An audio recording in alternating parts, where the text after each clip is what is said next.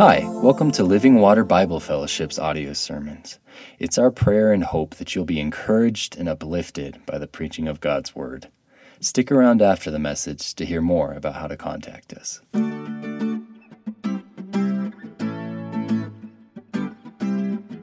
What do you do when your life is threatened? What do you do when your life seems like it's going to fall apart at any moment? Uh, last week uh, in Monte Vista, the fire came and it came rapidly, and uh, there was a lot of fear in the air. Uh, all the text I got, all the Facebook uh, conversation that I saw, there was, there was a lot of fear happening that suddenly, out of the blue, your life could change and be transformed and everything be taken away from you in a moment. Uh, around Colorado, there's already been a lot of fires, a lot of threats, a lot of devastation, and we're, we're forecasting many more fires this summer, many more things that could happen uh, we, we step back from that, fires and the danger of wildfires and the danger of fires in, in communities, and we think about this life, uh, boy, all the threats that are all around, all the things that could cause worry and anxiety and fear. Uh, I'll tell you a story, uh, maybe the time I was most afraid in my life. Uh, parenting will do that to you. But my, my daughter, uh, she graduated and, and she was 18 and she decided she was going to take a gap year uh, trip. And, you know, that, that's on her. She saved up the money, she worked for the money, and she, uh, she, went, she was going to Vietnam. And she was 18 and, and, you know, she was traveling on her own. And she flew into Hong Kong, she figured that out, and then she flew into Vietnam.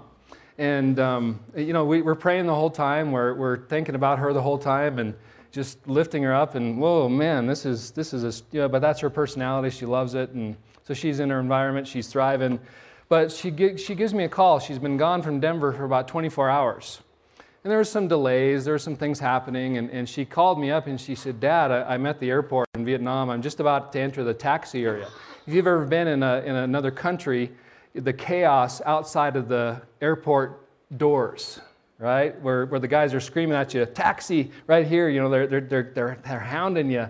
And I just, my, my anxiety rose as she said that. Okay, you, but you can do this. She said, Dad, uh, you know, the company that she was with, the, the gap year program she was with, they sent her a picture of the guy who was supposed to pick her up.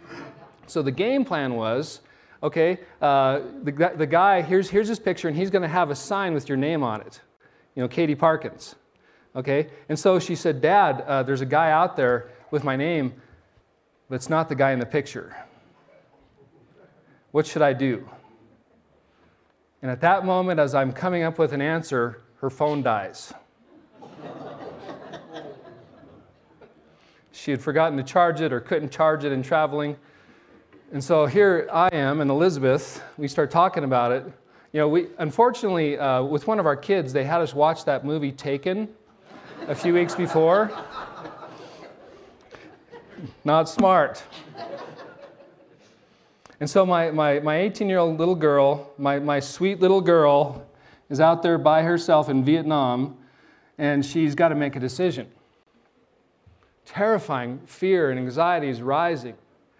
How do you handle life when life comes at you in so many hard and difficult and challenging ways?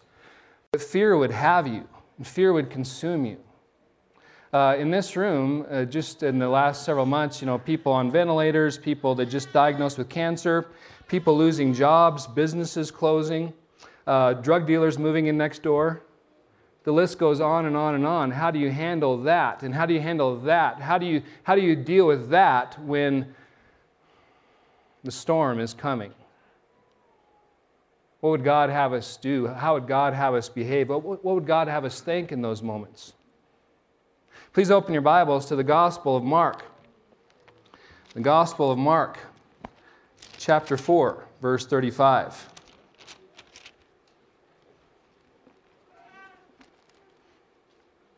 May God bless the reading of His holy word. Mark chapter 4, verse 35. On that day, when evening had come, he said to them, Let us go across to the other side. Jesus had been teaching for, for uh, all day, basically. Uh, it was hard work. He was uh, pouring himself out. Uh, Jesus had a lot of power, uh, grace in preaching and teaching, and, and, but even, even me, you know, when I, when I think about teaching all day or talking to people all day, it makes me feel exhausted. But he said that, that, that evening, as the sun went down, let us go over to the other side. So he's in a boat. Uh, leaving the crowd, they took him with them in a boat just as he was, and the other boats were with him. They had, they had set up the boat off the shore because the crowds were so intense, and the crowds were trying to touch him, and the, the people are trying to get healed. And so they, there's a fear of him being crushed. So they put him in a boat as a pulpit out there in the water in the Sea of Galilee. Verse 37 And a great windstorm arose, and the waves were breaking into the boat, so that the boat was already filling. The natural uh, topography of the area, the region, is the Sea of Galilee. Some of you have been there. You know that the, the, it's below sea level, okay? Some 700 feet below sea level, sea level, but around the lake there's hills. And to the north there's Mount Hermon that, uh, you know, rises the elevation gain. And, and so the storms that ar- arise sometimes because of the low elevation and the hills and the, and the mountain, they can be terrible. Hurricane force storms. And here they are in, at night out in the water, and it comes. You, you, you think maybe that um, probably the storm, the wind was approaching San Luis Valley levels. So it's bad. You can't hear nothing, the waves are crashing, the water's coming into the boat archaeologists have found boats uh, from, they think, from that day and time. They, they found them buried in the mud, and uh, the, the length was typically about 26 feet long, about 7 feet wide, maybe 4 feet tall. They could carry, carry about 15 people, two rowers on each side. They're, they're fairly good sized boats, pretty stable. When the water's coming over and the waves are about to capsize your boat, you get afraid.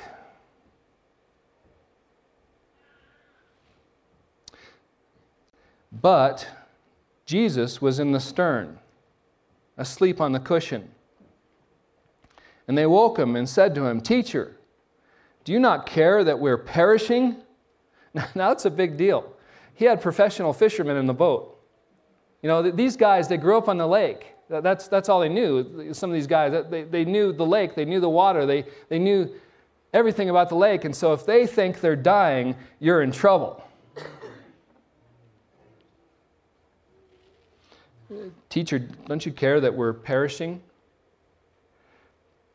I imagine some of you have been in that very place, not in a lake perhaps, not in a, that kind of a storm, but you've been in places where you've turned to God with tears running down your face.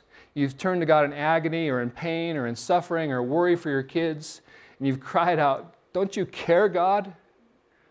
Where are you, God? Why aren't you stopping the storm, God?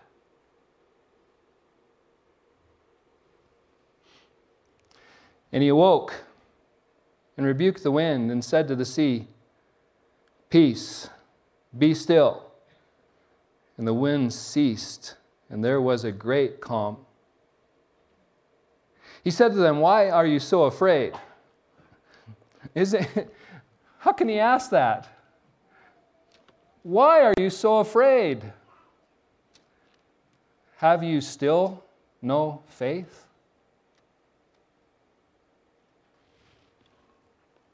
And they were filled with great fear and said to one another, Who then is this? that even the wind and the sea obey him. They were afraid of the storm, but after the supernatural events that happened, they were more afraid of Jesus. Well, we, we read this and we see ourselves. Hopefully, you see yourself here in some fashion. Hopefully, you remember the times that you were afraid, the things that came into your life man, I, I, started thinking this week about all the times I've been afraid, and, and by God's grace, uh, I, I'm not a very fearful person. But I remember one time in boot camp, I remember I had a little squad that I was overseeing, and, and, and we had an inspection coming up. And, and we did our thing. We did, you know, we made our beds, we polished our boots, we did all the things that we have, you do in boot camp, some of the squirrely, goofy stuff you do, right? And, and, and I went away to the, the, the medical facility for a checkup.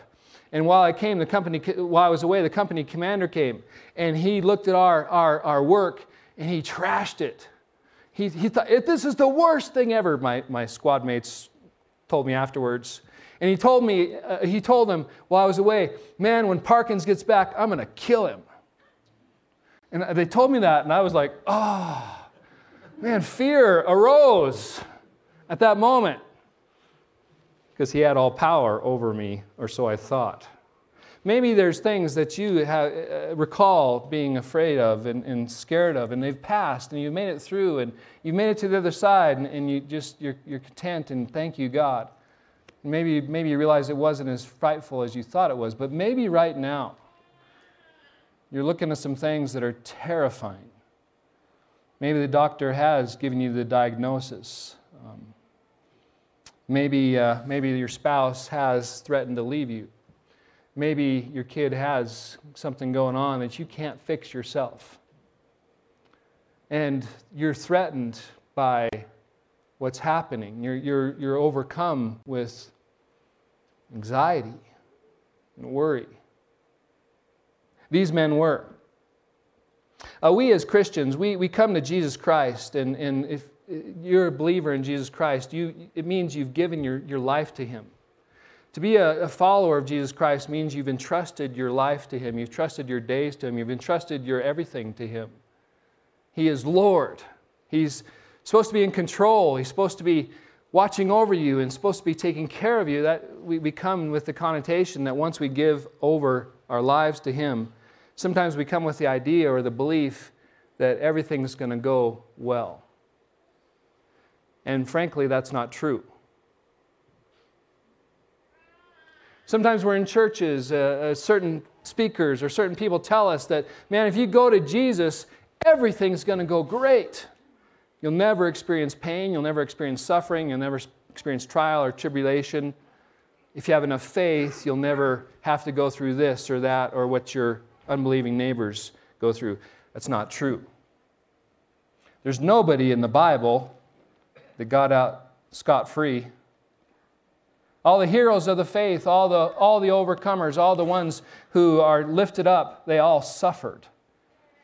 Some natural causes, some, some normal things, some suffered because they were following Jesus. Trials and tribulations, some lost their life because they were faithful to Jesus. Uh, we live in a world, of course, where there is an enemy who wants to kill us. Uh, the, the storm, where did that come from? just as an example. The way that uh, Mark portrays the storm, the, the words that Jesus uses, uh, Jesus rebuked the storm. Strange personification for a natural cause. And the word uh, for be still, it's the same word that Jesus used to cast out demons. In exorcism, the Jewish, Jewish exorcist would use that very word to try to remove demons from people. And so theologians and interpreters through the centuries have suggested that this storm had a satanic origin, that the enemy was trying to kill Jesus in the boat, or at least keep him from ministry. Because why did he want to go to the other side? Why did he want to leave that place? We read earlier in Mark that uh, after Jesus had preached in a certain place and he healed many people, he said, Let's go to the other villages in Galilee that I may preach there also. And so we think that he was leaving the northern part of the shore, traveling east uh, to the, the eastern side of the, of, the, of the Sea of Galilee uh, to minister to people, to love people, to serve people, to seek their benefit, to help them in their, their life, to preach the gospel. Uh, we, we, we, you know, that's, that's certainly possible. There was an attack there that wasn't expected, or at least by, by the apostles and disciples. But we live in a world where we do. We, we live in a spiritual battle as Christians. We live in a world that the systems don't work oftentimes. We live in a world where, uh, where people are selfish and they're evil at times. we live in a world where these bodies are deteriorating. We live in a world where everything is in a state of decomposition, everything from structure and and, and stability to falling apart, is what the physicists tell us is happening in our world. You can't live in this world without trouble coming, in other words. You can't live in this world without pain. You can't live in this world without suffering. It comes to every one of us without fail. Sooner or later, everybody has trouble.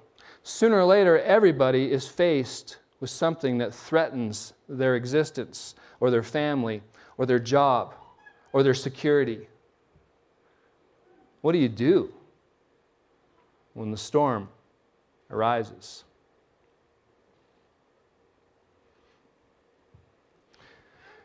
The men in the boat had apparently an expectation that nothing would happen with them, nothing would happen to them because they were going with Jesus. They, they had an expectation that there couldn't any, be anything bad. They couldn't, they couldn't uh, come troubled to such a degree that their life would be threatened. And yet there's the storm. And, and their, their heart, their beliefs, their understandings are exposed. You, you can set the, the, the scene if you've ever been in, in, anybody here been in wind lately? But you can imagine when the wind's howling and they're out and the waves are crashing, that when they come to Jesus, they're not saying, Oh, Jesus, wake up. You know, we're in trouble. They're like, Jesus, don't you care? They're yelling, they're screaming in desperation for rescue. But their, their heart is exposed, their, their, their, their beliefs are exposed, their false ex- expectations are exposed that he should have done something. He should have cared more. He should have thought of them more. They feel betrayed. Don't you care that we're perishing? Don't you care that we're drowning here? Uh, they're sarcastic and they're rude. There's not a lot of trust there. There's not a lot of faith there when it comes to their relationship with Jesus at this point. And so Jesus gets up. I don't know how he normally woke up. He woke up grumpy or if he woke up happy, but at that moment he gets up and he goes to work. There's an epiphany. There's a moment of understanding that comes over the disciples as they see him say to the wind, Stop, rebuke the wind, and it stops on a dime. That's impossible. When he speaks to the sea and he says, Stop, waves, things that have set in motions, things that are moving, it's impossible for them to stop like that. And so, what is on display is Almighty God's power. At that moment, they see something they didn't see before. I mean, they've been traveling with Jesus, they've been, they've been hearing him preach, they've seen healings, but this is something extraordinary beyond comprehension. The power of God is in Jesus Christ. The authority of God is found in Jesus Christ. He commands, and just like in the beginning, when God spoke and the world was made, when God spoke and the galaxies came into existence, when God spoke and the Spirit of God hovering over the waters brought order to the chaos, the Word of God is powerful because God spoke powerfully and everything changed. Jesus, he, uh, he rebukes the sea, then he reproaches the disciples. Are you really afraid? Have you still no faith? You see, Jesus has been walking with them for many months now, going on years. He's taught them again and again. He spoke to them again and again about life and reality and his relationship with the Father, and they're still not grasping it. Or maybe they have grasped the fact that God's Son, the Christ, is in their midst because they've confessed Him as Christ. Maybe they've grasped it. Maybe they've come to, to realize that someone great is in their midst, but they still haven't responded to life in faith. They still haven't trusted this Jesus. Jesus wanted them to have faith in that storm. That what was happening to them was dangerous, it was threatening, it was maybe even evil. But he wanted them to respond to that trouble and that tribulation and that trial in that terrible moment with faith. And they didn't. Right now,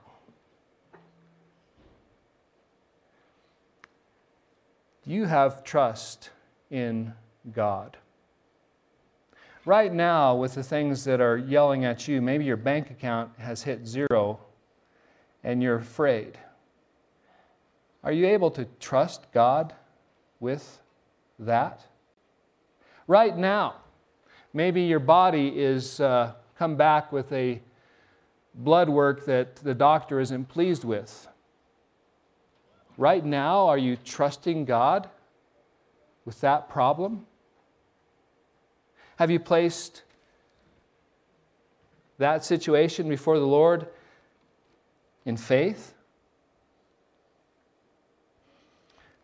Many of us go through days and even weeks dwelling in anxiety and fear. Our minds are great at creating scenarios. our, our minds, our, God has given us an imagination that can take us there. The what ifs grow. The mountains build in our minds. The giants become greater in our minds as we think about that contingency happening. What if that happens? What if that circumstance? What if that blooms and blossoms? What if that goes? And it's no wonder we don't sleep at night. It's no wonder why people cho- choose sometimes to self medicate to drown out the fears and anxieties. Some people think that they have to live with fear, or they, they think that they are powerless to change their thinking or their situation. What does God want from you when the storm comes? Uh, after Katie's phone died, um, I said, I, I, told you I was afraid, and Elizabeth was afraid too. We were in certain circumstances. Like I, I think Elizabeth was with a group of people where she had to uh, continue on with a program. And I was in certain circumstances that I had to move through my day, and I, I had an awful hard time. But at some point, at some point, I, I, I, as I was praying, as I was processing, as I was thinking over things, uh, a point of, of change happened. The fear gave way to trust. I, I didn't have the, uh, you know, the, it wasn't because I was special. It wasn't because, you know, I, I had all, uh, I, I had some kind of supernatural faith. But there came a point where I remembered who my God was. I, I, there came a point as I was thinking through things and I was powerless. I, I mean, I looked up all the, I tried to look, find all the numbers for that organization to call. I called a few, nothing, no response. I'm not going to suggest that organization to you in the future. I, couldn't find the emergency number, and I was like, oh. And, and so at some point, I just had to say, um, God, you've got this. In other words, I had to make the choice to trust Now, how do you do that? How, how do you get there? Well, our belief has to be founded on something. Our, our, our decision to trust has to be founded on something, doesn't it? It, it comes from somewhere. And for me, by God's grace, uh, my life has been steeped in the Word of God for many years now. By, by God's grace, by God's uh, placing me in a certain environment uh, in, in, the last 30 years, I've been able to uh, know what the Word says and have the opportunity to believe what the Word says. And so, the way that I came to a point of, of saying no to fear, of, of giving up that, that great anxiety that I felt for my daughter, I had to come to the point of trusting my God. The disciples had Jesus in the boat with them during the storm. They let fear reign because they took their eyes off of Jesus and they locked into the storm and its threats and its power. There is a simple but strong truth that for us as Christians to overcome fear and anxiety and worry, we have to trust in the Master who's in the boat with us. Now, how did that play out in my life? Personalities are different, styles are different, ways of thinking are different. In my life, I, I came in that situation, that setting, and it's come again and again in my life where I'm faced with anxiety or fear or worry, oh, this is happening, or those people are mad at me, or, or those people are upset, or whatever. I I come to the point of I, I got to go down the list and I got to check the boxes again about what my God is like and what his character is like and who he is. My Jesus is love and he loves me. My Jesus is love and he loves my daughter. And, and love in our theological class is God pursuing the benefit of others. My Jesus loves me. He's always pursuing my benefit, always pursuing my good. Even though some of the things that happen in my life, some of the things that He allows aren't good. I, I come to the point of, of, thinking and processing about God's love. And then I, th- I come to the point of thinking and processing about my God is all powerful. My Jesus can do all things. Nothing is impossible with Him.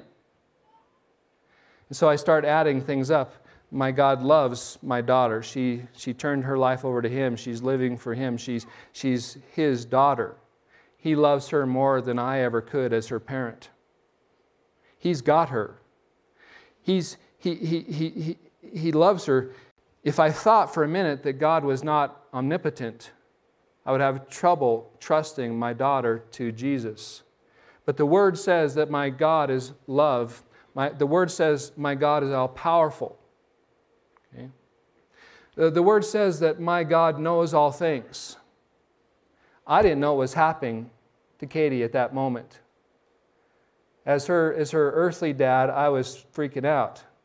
But I had to intentionally choose to believe that my God knows all things, as the Bible teaches that he knew what exactly that man was up to, that he knew exactly where she would be taken, that he knew exactly what would transpire in the moments and hours ahead.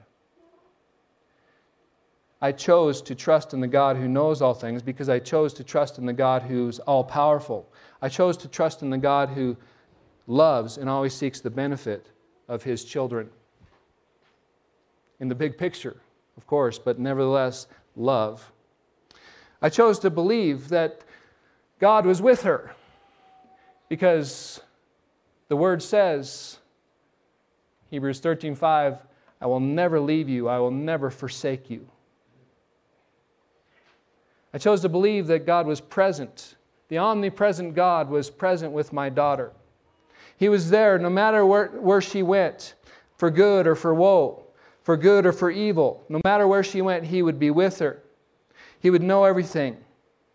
He had the power to do anything he wanted.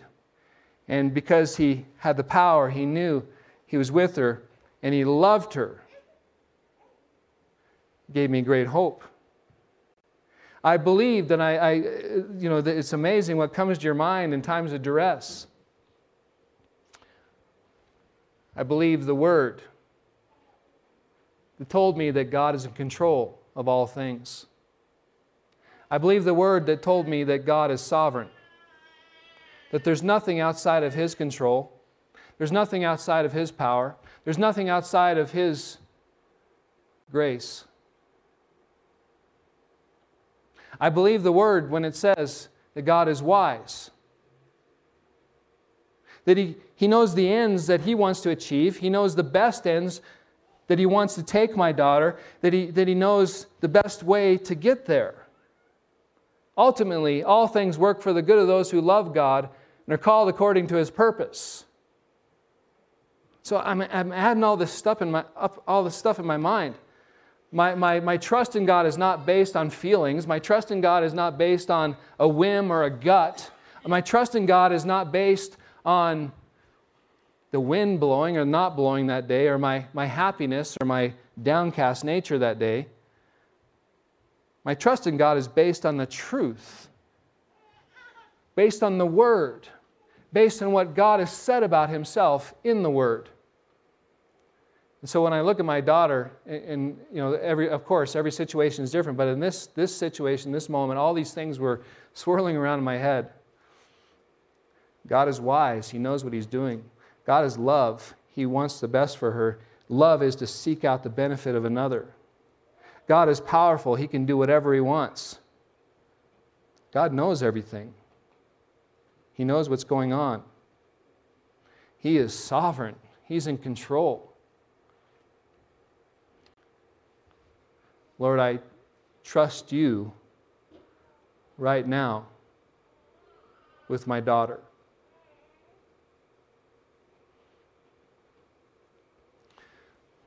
What does God want you to do this week when danger comes, when you're threatened, when you're feeling overwhelmed, when the storm is coming, when the creek is rising? He wants you to trust Him.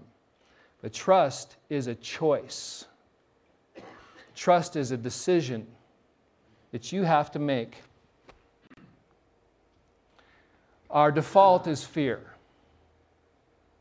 Our default is anxiety. Our, our default, our normal response to stimulus in this world, the stimuli in this world is fear. Because I'm not in control. I can't, I can't take care of things. I, I can't manipulate things. I, am fearful. I'm gonna, if I'm worried about my security, my safety, and, and everything, I can put 12 locks on my doors, but I'm still feeling anxious. anxious. What, what do you do? Well, fear is the normal response. And so everybody living in fear and anxiety and worry and stress and strain. It's a hard world to be when you're always afraid. And so we as Christians are given the Word. That we as Christians are called to trust in what the Word says about our God.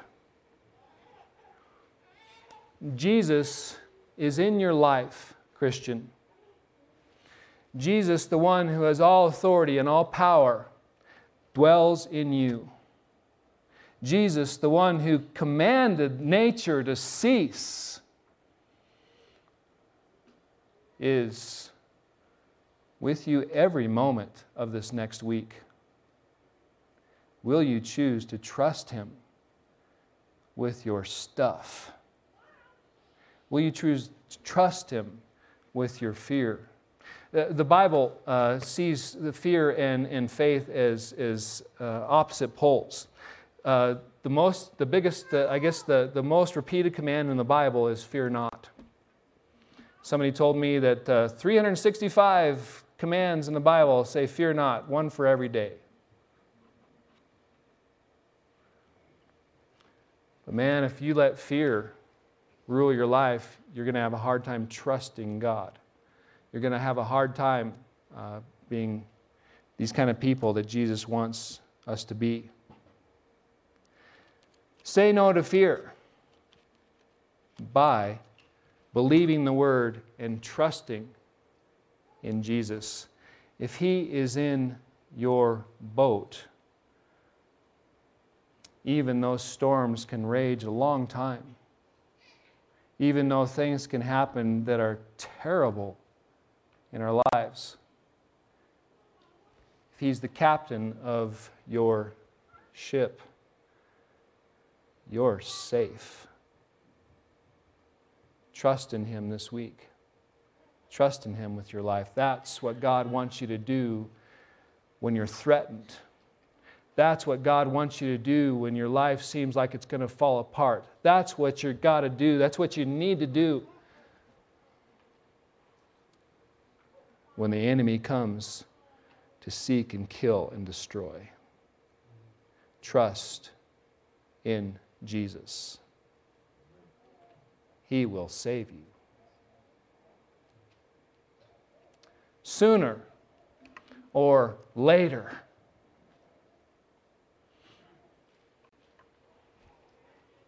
I, I, I, bring this to you in, in the sense that we live in a scary world today. It seems like everything is ramping up.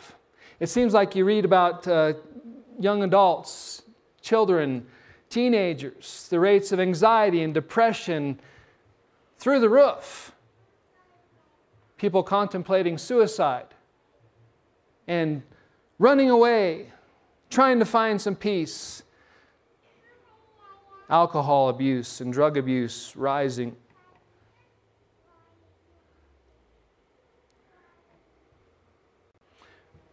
When you are in the midst of struggle, when you are in the midst of trial and tribulation, when, when the cancer is stage four, when the abuse is not stopping, when the evil is knocking at your door, and you are crying out and, and, and you're tempted to say, God, I don't understand how this is good. I don't understand how you're bringing good to the situation. God, I don't understand where you're going with this. God, I don't understand how you're allowing this to transpire. God, if I was a parent and I had all power, I would not let my kid go through this. We're tempted to slander God and sin against God. We're tempted to, to, to accuse God of, of not caring and not not being near. We're, we're tempted to accuse God and, and put him in his place and say, How could you? We're, we're tempted to treat him rudely, call him out, and thrash him verbally. But even if you're in the midst of a great suffering right now, please choose to trust him. And sooner or later, you will see the salvation of God. In light of eternity, in light of our hev- heavenly uh, future, we are going to be vindicated for our faith. We will see salvation. Choose to trust Him today, no matter what you're facing. That's what God wants is the blessing He's given us to imagine that storm, imagine on that boat, imagine their fear, and yet imagine Jesus setting everything right. Trust Him in your life with your storm today. He is trustworthy. Experience it, live it. Please stand in the Lord's presence as we depart. Lord God, thank you for your grace in our lives. Thank you for letting us worship you today. Thank you for letting us sing to you and, and remember truths about standing on the rock, about trusting you with all things. That you're so good and you're so great. You love us and you're for us. That you're in control. That you're wise. That you know what you're doing. Thank you for letting us recount the truths. Thank you for the time at the table. Thank you for letting us worship you, for dying on that cross and rising from the dead to defeat death. Thank you for letting us magnify you and glorify you, Lord, today. Thank you for meeting with us. And now, Lord, may you send us out into the world. May you let us be servants this week for your glory, for your fame. May you let us love people in your name. May you let us preach the gospel this week, the good news that God reigns and that salvation and forgiveness of sins is found in him. Give us the grace, Lord, to be worshipers, even now as we enter the mission field. To you be all praise and honor and glory, Lord. We love you. In Jesus' name we say, Amen. Thank you so much for listening.